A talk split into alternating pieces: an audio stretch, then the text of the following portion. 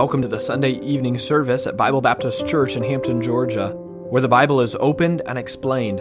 Christians are encouraged and Christ is lifted up. Thank you for joining us, and may your hearts be blessed as God's Word is taught. And now, enjoy this message from Pastor Lauren Regier. Well, I'm sure you know a little bit about the story of, of Ruth and Boaz. Do you know that although many pictures depict them the same age or roughly the same age, it's possible that he was a bit older than she, even perhaps Naomi's generation. And so there was probably a little bit of an age disparity. But let's look at this romance uh, in the barley patch or from the barley field. Of course, the story is set in the, the around the hills of Judea there, or Judah, where uh, this, uh, these, this couple, Boaz and Ruth, uh, come to find that God's hand is graciously leading them together. Robin mentioned that I was a little bit of socially awkward. You know that the Bible really doesn't uh, really give us any real insight onto dating. That's kind of an American anomaly, uh, not just American, but if you were to grow up in the Bible times, especially during the time of the judges, you would have very little to say about who you would marry. Very little. In fact, most time the, the, the, arrangements were made between the parents. The parents would meet probably in the bride to be's house. A price would be determined, and uh, the, uh, the dads would basically shake on it. The girl to be married had very little, if anything, to say. And so, first of all, came marriage, and then you learned to love the one that your parents picked for you. Now, there are some benefits, I think, to having your parents involved in the process, but I am kind of glad that that's uh, kind of been adjusted a bit. And today, at least in our culture and custom, it is the young people that are charged with the, uh, the duty to pray prayerfully, consider the character. Really, that's what it is before marriage. That sense of building romances should be at least a, a process of character assessment. And it shouldn't be embarked upon too early in life. It is when there is, a, a, as, as, Brother Ron was, a certain maturity ought to be present in an age uh, for this to really work out well. But let's just remind ourselves of the details of this wonderful love story. In the Old Testament, the time of Judges was a time of failure. Leadership, male leadership in the area was scarce.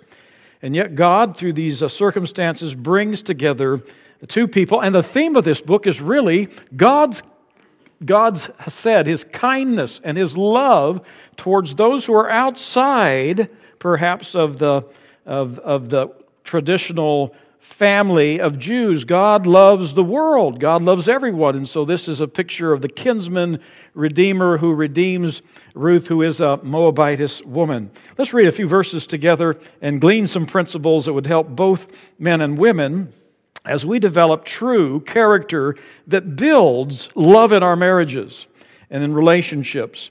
I've shared these thoughts before with people that are considering who to marry and how to be the right person to attract the right person. But verse 1 of chapter 1 says, It came to pass when the judges ruled, this period of failure, morally, really, and spiritually, that there was a famine in the land.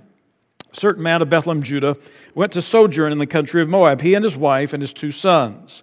The name of the man was Elimelech, and the name of his wife Naomi, and the name of his two sons Mahlon and Chilion, Ephrathites of Bethlehem, Judah, and they came to the country of Moab. We'll not discuss whether that was a wise move or not. It does seem, with the hindsight, that it was not all that uh, prudent. It says they continued there about 10 years. Elimelech, Naomi's husband, died during that time, and she was left and her two sons. And they took of them wives of the women of Moab, which was prohibited. The name of the one was Orpah, the name of the other Ruth. And they dwelt there as I mentioned, about 10 years. And then Mahlon and Chilion, whose names mean sick and pining, died. You wonder sometimes about why they named children the way they did back in the day. They died, also both of them, and the woman was left of her two sons and her husband. And so the only really recourse they had was to plan a trip back to the homeland, at least Naomi did, where there would be some help among the relatives, she now being destitute and widowed, and her two daughters in law as well. And then she says, verse 6 she arose with her daughters in law that she might return from the country of Moab, for she heard there in the country of Moab how the Lord had visited his people, giving them bread, or the famine was stayed. Wherefore she went forth out of the place she was with her two daughters in law with her, and they went to return to the land of Judah. Of course, she, as you know the story, told the girls, You might as well stay here. Um, you don't have to come with me. And we love that story, often used in weddings, at least that verse uh, uh, used in weddings, uh, there in verse 16. And it says, Ruth said, don't, don't, don't ask me or entreat me not to leave thee or return from following after thee, for whither thou goest, I will go, and whither thou lodgest, I will lodge. Thy people shall be my, uh, my people, and thy God my God. Where thou diest, I will die, and there will I be buried. The Lord do so to me and more also, if aught but death part thee and me. And when she saw that she was steadfastly mine, loyal to go with her, then she left speaking unto her. I grew up in a home where uh, I don't know if it's just tradition or what. We didn't speak much about my parents, didn't, and no fault to them. They they didn't really spend a lot of time prepping me uh, before I went to college about who I should uh, marry, and even thoughts about uh, developing a list of those things that might be important in a future spouse, a future wife. And I, I don't think it was just a common practice anywhere among the Mennonites in the community where I grew up. We just we didn't talk about that. We just kind of and I don't think it's right. I think a parent really ought to be involved in the process to a point where at least there's some advice. And I know kids aren't great about asking for advice about that. We're just they're just not. And uh, my mother, uh, in fact, was a little bit worried about me, and I've shared this story. I, I love to share it around Valentine's Day about my really my first and only date in high school. So socially awkward was I. Robin could attest to that. When I got to college, that followed, that trait followed me. But uh, my mother really wanted me to have at least one date in high school. So at the junior senior event banquet, uh, she said, uh, I was a senior. She said, Now, Lauren, you really ought to at least, you for your own good, you ought to have a date before you graduate. And so um, I said, Well, Mom, if I have to. And so uh, she said, you, you pick the girl, but I'll help you. I'll be your coach. I'll be your romance coach. And so I said, Okay. I was very timid about this, but here I was, thick bottle, Coke, Coke bottle glasses. And so she bought me a suit. I remember it was a three piece suit. And it was. Uh, I had it was mustard colored, bell bottom, and uh, she was excited about that and I won't tell you. I was well, it was in the '70s, so that was the thing. And uh, she, uh, she kind of fixed my hair and got me ready to go. And she, she said, she, "I approve of this girl." She was a, a preacher's daughter, and so I, I, she said, "That's okay."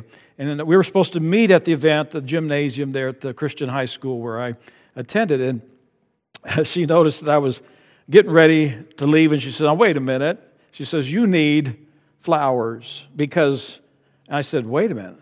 I, I don't I don't need flowers. She said, No, dummy.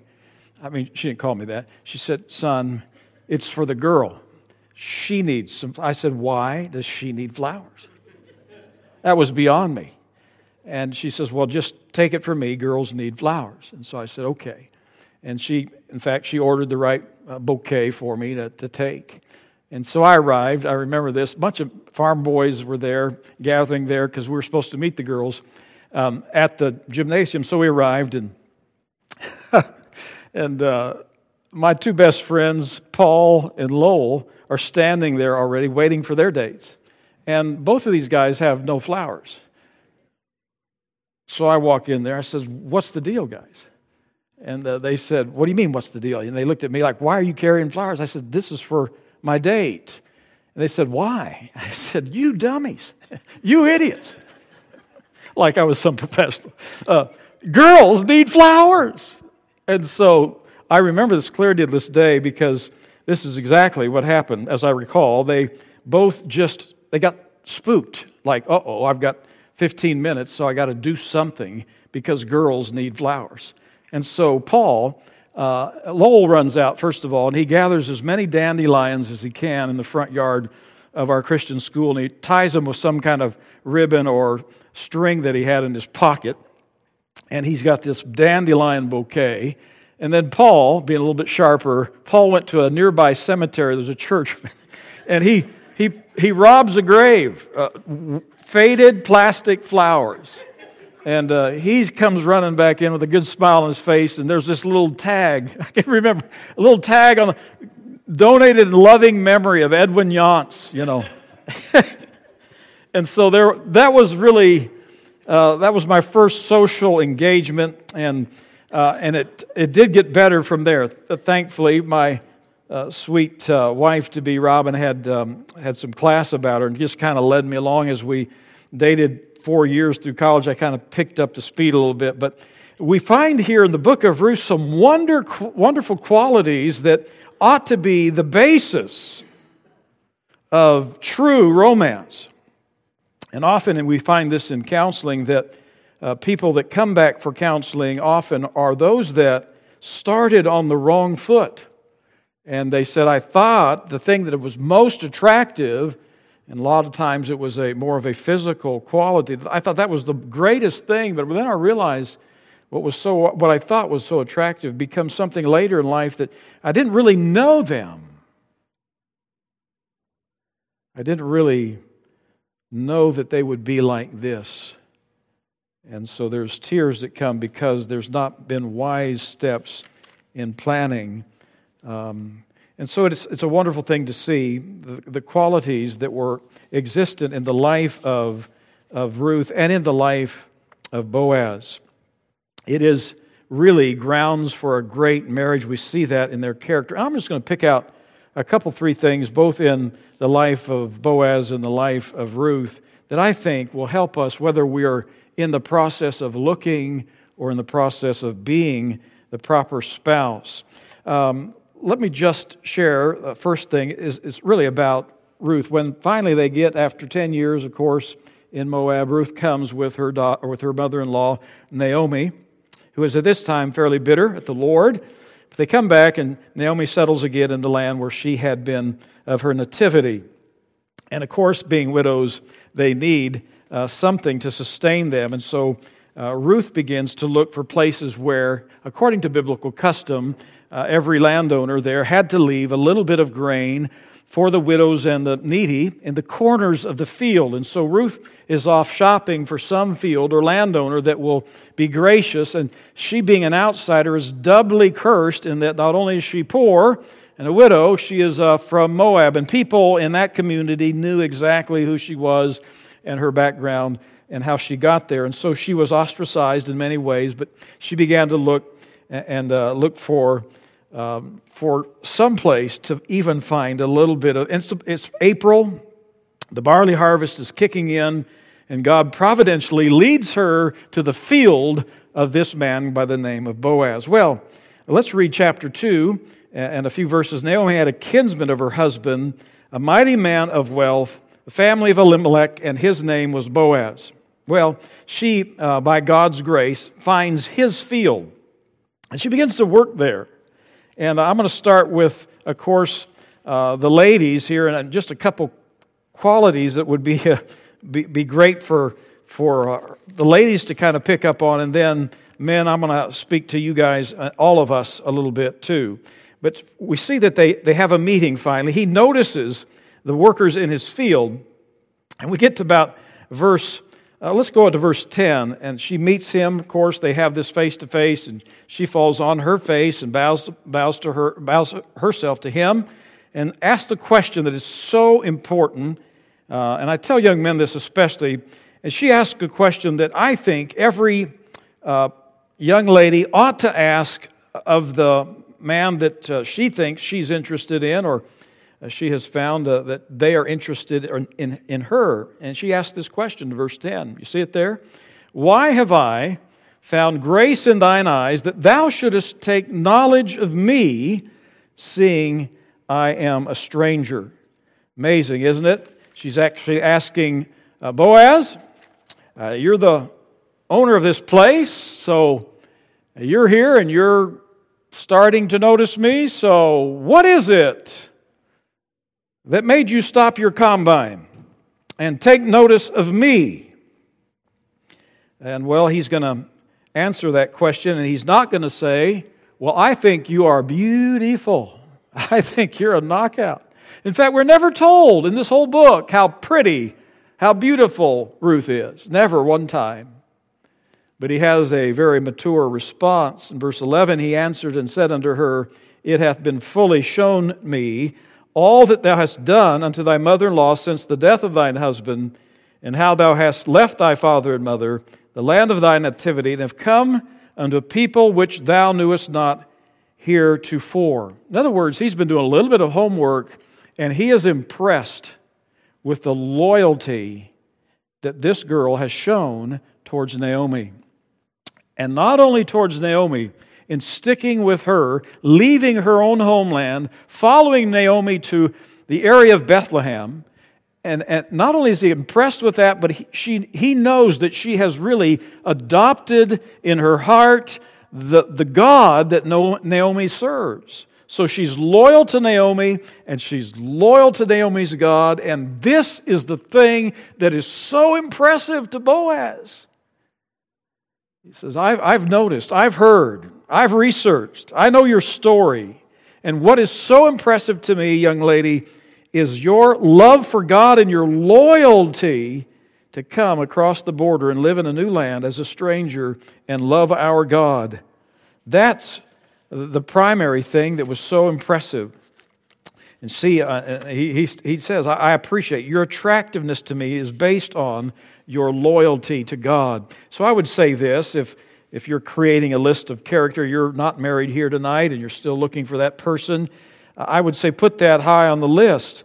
Uh, number one, we are to look for, man, especially look for, for a young lady that's loyal to God, that loves God, that, that is evidenced in her heart and life. If all she can do is criticize her parents and criticize um, her church leaders, and, and all she can do is have this bad attitude about authority, run. But if she has a heart loyal to God, loyal to her parents, it's a precious thing. Well, let's look at one of the characteristics that Boaz had, chapter 2, verse 1. Again, there's a romance building, and it's based on character. You see it there, chapter 2, verse 1. And I don't know uh, that, uh, well, let's read the verse. And Naomi had a kinsman of her husband, a mighty man of wealth. Bible tells us that word in the Hebrew has a, has a, a latitude of meaning that is not fully expressed in the King James. A mighty man of wealth the word really is gibor. It means mighty in character, excellent, valiant, honorable, worthy, strong, of great integrity. so, yes, he was probably wealthy. I love the story about the newly married groom who said, I sure wish you could make bread like my mother. To which she, which he, excuse me, she replied, Yeah, if only you could make dough like my dad. We do, we do know, that was bad. We do know that he had ground and that he had workers. And he was probably wealthy, but the, that little phrase, right, a mighty man of wealth, does not comprehend the true character of Boaz. This man had, an, had a maturity, as mentioned earlier, had a integrity and a love uh, for things, doing things the right way that was so impressive to Ruth a mighty man of character, strong in character. And he had it right. He knew what he wanted in a excuse me, he knew what he wanted in life before he knew what he was looking for in a wife. He had already a sense of purpose. He was keyed in to what God wanted him to be.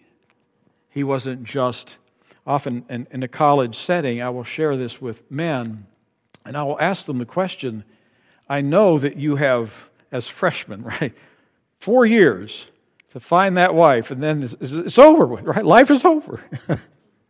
and some of you, I will tell them this, are running in circles, worried like you have four minutes uh, or four years, and it's over with. And so you're in this crazy hunt for your spouse, and I said, You know what? If you just put your eyes and set your eyes on what God wants for you, God will take care of that. Know what you want in life. Yes, it's important you know what you want in a wife, but know what you want in life. Do you know? Are you aware? I love the fact that uh, this man had great wealth of character.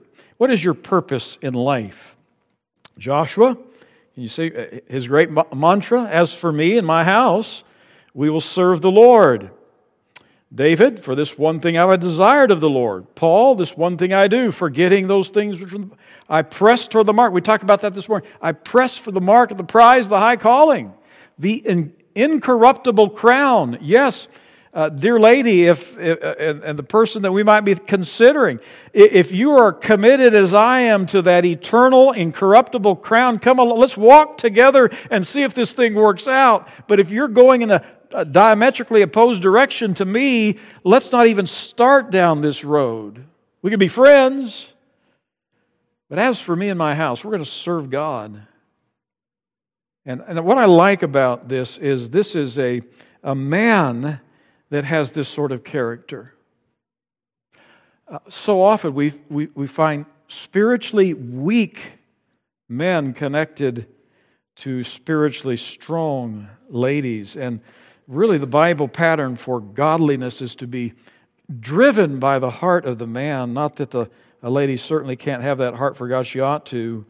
But uh, Paul, Jesus, David, Joshua, all these men had great spiritual character. Then there, are men who are not only spiritually uh, stable and mature, a second characteristic is be men who are provide security. I want to go to chapter 2, and I, I really want to pose this question to the ladies here tonight. We're talking about building romance, keeping romance alive, and, and men, we're going to pick up, but we pick up on this later than the girls do. And see if you can follow this. And ladies, you, you, you tell me what Boaz does that really builds a sense of this might be the guy for me. All right, as we read these verses, beginning chapter 2, verse 8. They meet, um, and she is excited to work under his administration, his fields. And Boaz, verse 8, says to Ruth, Hearest thou not, my daughter? Again, an indication that she may be younger than he. Go not to glean in another field, neither go from hence. But abide here fast by my maidens. Let thine eyes be upon the field that they do reap, and go after them. The other ladies that are also uh, serving or, or picking up grain in the field. Have not I charged the young men that they do not touch thee? And when thou art athirst, go into the vessels and drink of that which the young men have drawn. Again, the question came why, why are you saying this?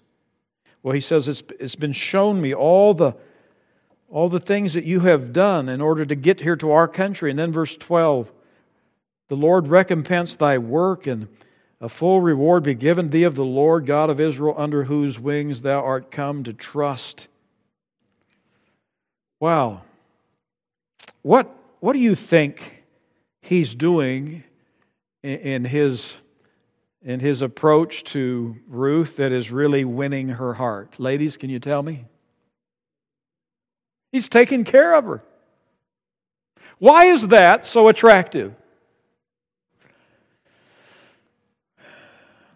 We live in a culture, don't we, that's coarse and rude and unkind, and we push one another around. And here's a man who is truly, what is he doing? What is he doing for her? He's providing security and providing for her needs. And she is responding to that. Often, when we're very young and trying to press the young ladies, it's all about how much we can bench press or what? How fast our car is so impressive to the ladies.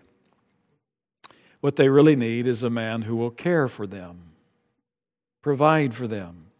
And Boaz was kind of past that age where he had to have the fastest chariot in Israel. And I often uh, recall the meetings. In fact, we've talked, when I was younger, we talked about meeting um, the girl's dad for the first time and asking the question. In fact, on the farm community where I grew up, um, we were in the kind of that stage and age where, as we were beginning to examine or, or evaluate who we would date, it was the same period of time where Bill Gothard was doing his seminars, and he was encouraging us to ask permission from the, the, the girl's father to date her. And so that was kind of a novel concept in our school. And so one of the guys said, I think that's a great idea. So he went, he knocked on this burly overalls, you know, he knocked on his father's door and said, Hey, he said, Sir, I'm so and so, and I'm, I go to Berean Academy, and I kind of like your daughter. And then, would it be okay if, if, if, I, if I date her? To which this big, burly, calloused hands looked at the boy. So why are you asking me? She's right in here. he didn't get that. I think most dads appreciate, but I, I remember some of these meetings, right? And it wasn't always, it's tense. I remember the first interview I had with Garrett. I'm telling you, um, it was rough for both of us.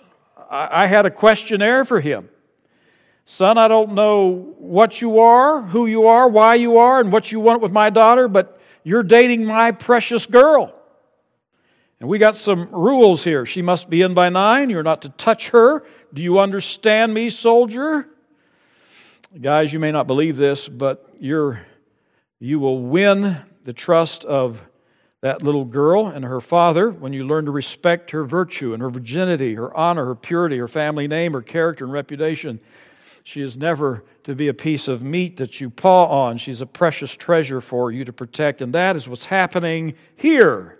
Boaz is providing for her this, this force field of protection. And dads, help your daughters to understand this. I don't care uh, if he can grow a mustache in high school, I don't care how big his biceps are, how good he looks in a letter jacket, how fast he can run the 440, if he is not the kind of man that can protect you and provide from you, for you, leave him alone. Oh, how sweet it is in the heart of a woman to know that there's a man that's mature enough to understand I've got to carry the responsibility and of security, providing for. Well, there is a, another great quality we must take a look at, and we find it uh, especially in uh, some of the verses that we see about this fellow. Let's look at chapter 2, verse 4. Not only is he spiritually mature, stable. He's providing security. He is a sensitive guy. And I, I use that word carefully. Uh, he's not twinky. I'm not saying that. He's not light in loafers, but listen to how he speaks. Chapter 2, verse 4, it says, Behold, Boaz came from Bethlehem, said to the reapers, The Lord be with you. Now remember, he's a tough farmer guy. And they answered him, The Lord bless thee. What else? Verse 13, chapter 2. What is it that he's saying? How is he speaking? Then she said, Let me find favor in thy sight, my Lord, for thou hast comforted me. For thou hast spoken friendly unto thy handmaid, though I be not like one of thine own handmaidens. You know that little phrase, thou hast spoken friendly unto thine handmaid, in the Hebrew means you have spoken to my heart. You have spoken directly as a friend would to my own heart. You've spoken my heart language. Here's a man who's, by every measure, a man. He's a man's man. He's a farmer. He's strong. He's wealthy spiritually, and yet he speaks kindly. He spoke friendly. So, you know, you could have a long list of things that builds romance in a marriage, but man, can I say this? That if you're rough and coarse and rude and ugly, it doesn't help in your home. Here's a man who was sensitive and how he spoke kindly. He won her heart by his kindness. Well, ladies, we saw that a great characteristic is loyalty. Would you please add quickly, just I'm out of time, but would you add the idea of diligence? You say, uh, how does that build romance? Well, it is impressive to a man, and we've heard this from you all tonight. There's this spirit of diligence in the life of Ruth. Look at chapter 2, verse 2. We spent a lot of time in chapter 2, but uh, I've underlined these things. I've got a brand new Bible, picked it up a week, I'm starting to underline. Chapter 2, verse 2 Ruth said to her mother in law, Let me go glean, let me go work in the field. Look at verse 7. And she said, I pray you, let me glean and gather. Let me go work after the reapers. And then verse 12 of course, Boaz speaking, Lord, recompense thy many uh, uh excursions to the mall. no, the Lord recompense thy work. And then you turn the page or keep looking down, verse 13, uh, excuse me, verse 17. She gleaned in the field till evening. And then she took that and beat it all out uh, separated the holes from the grain. And then, verse 18, she, uh, her mother in law saw what she had gleaned. Verse 19, where hast thou gleaned today? Where did you work or wroughtest thou? That means, where, where would you work today? So many references to Ruth's willingness to work. What a blessing that is to a man to have a, a wife that, uh, that really likes to work hard. And we see Proverbs 31 speak of, speaks of the industrious woman, woman who's organized, creative, hardworking, priority on her home, yet ability to work. So she honored God, she honored Naomi, and uh, she honored Boaz. That's the last point. So we have three for the gals and three for the men. Ruth not only was loyal, diligent, she was respectful. She was respectful. Chapter 1, verse 16 Let me go with you. I respect and honor your God. To um, Naomi, she did that. And, and then to Ruth, she, she, she honored him in, his, in her speech. Let me find, she says to him, verse 13 of chapter 2, Let me find favor in thy sight, my Lord. That's, a, that's and I love the fact that here in the South, we say things like, Yes, sir, yes, ma'am. I think that's a wonderful thing when it comes from the heart, a sense of respect for those around us. And so she had this great uh, sense of honor for others. And so she honored Boaz. I, I think there's a tremendous blessing in, in, in, in this opportunity that we have as husbands and wives, and even helping our children as they look for husbands and wives, to really set forth this idea that romance is built not on looks, but on character. True love is based on character qualities. I was reading a story and I heard, I guess I heard him actually tell this story. Jay Kessler, Dr. Kessler was a president of Taylor University in Upland, Indiana, a Christian college for a number of years. He's now, I think, emeritus. But uh, anyway, he tells a story about a youth. He was actually president of Youth for Christ for a while uh, in the 80s.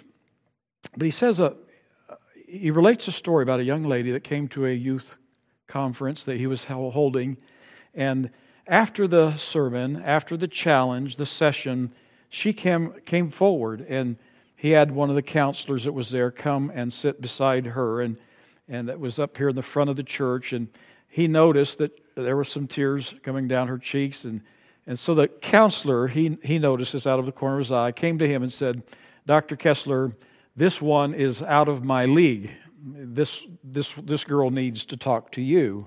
He says, I don't think I'm qualified to talk to her. And so he went down, sat beside her, and immediately noticed that her wrists were all scarred up uh, from where she had at least attempted to take her life, or at least attempted to be noticed in desperation. And so he wisely asked her, young lady, how come it is that a, a girl that's attractive and smart and young would do such a thing? He pointed at her wrists and and she began to pour her heart out, a story of years and years of abuse by her daddy.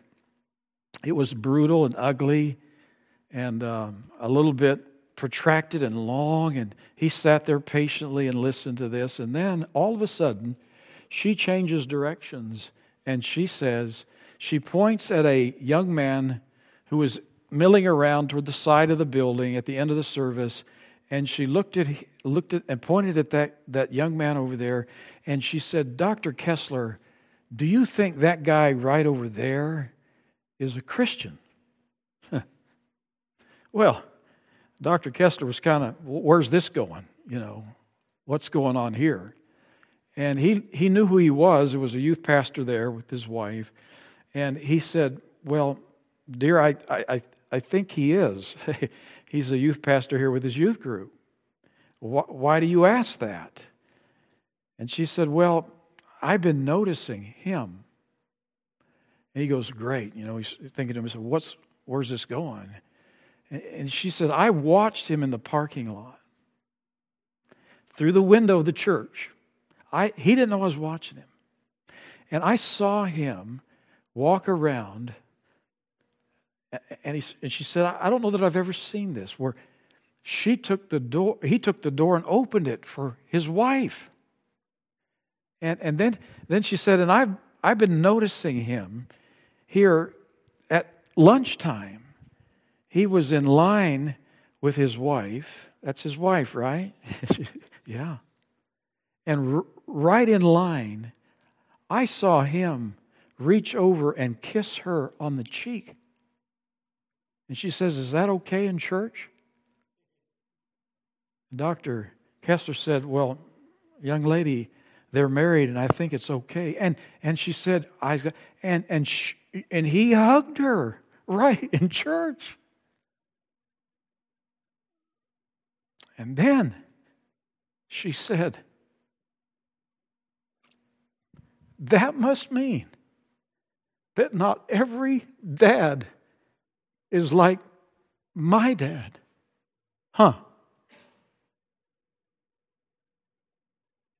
And she said, It must mean that not every man is like my father. And Dr. Kessler, if that guy over there is a Christian, could I be a Christian too?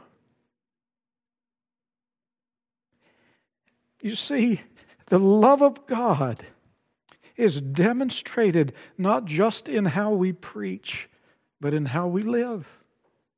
If people saw my life and got inside my marriage, would they want the God that I profess?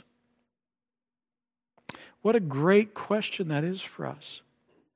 It's based on our reflection because Boaz is simply a reflection of the heart of God for his own people, and not only his own people, but for the outsiders, the strangers. Father, I do pray that, that not just on one day a year, Valentine's Day, but every day, that we reflect the extravagant, extreme love of a God who loves strangers, who loves the unlovely, and draws us in and makes us part of your family. Thank you for the long arm of the love of God.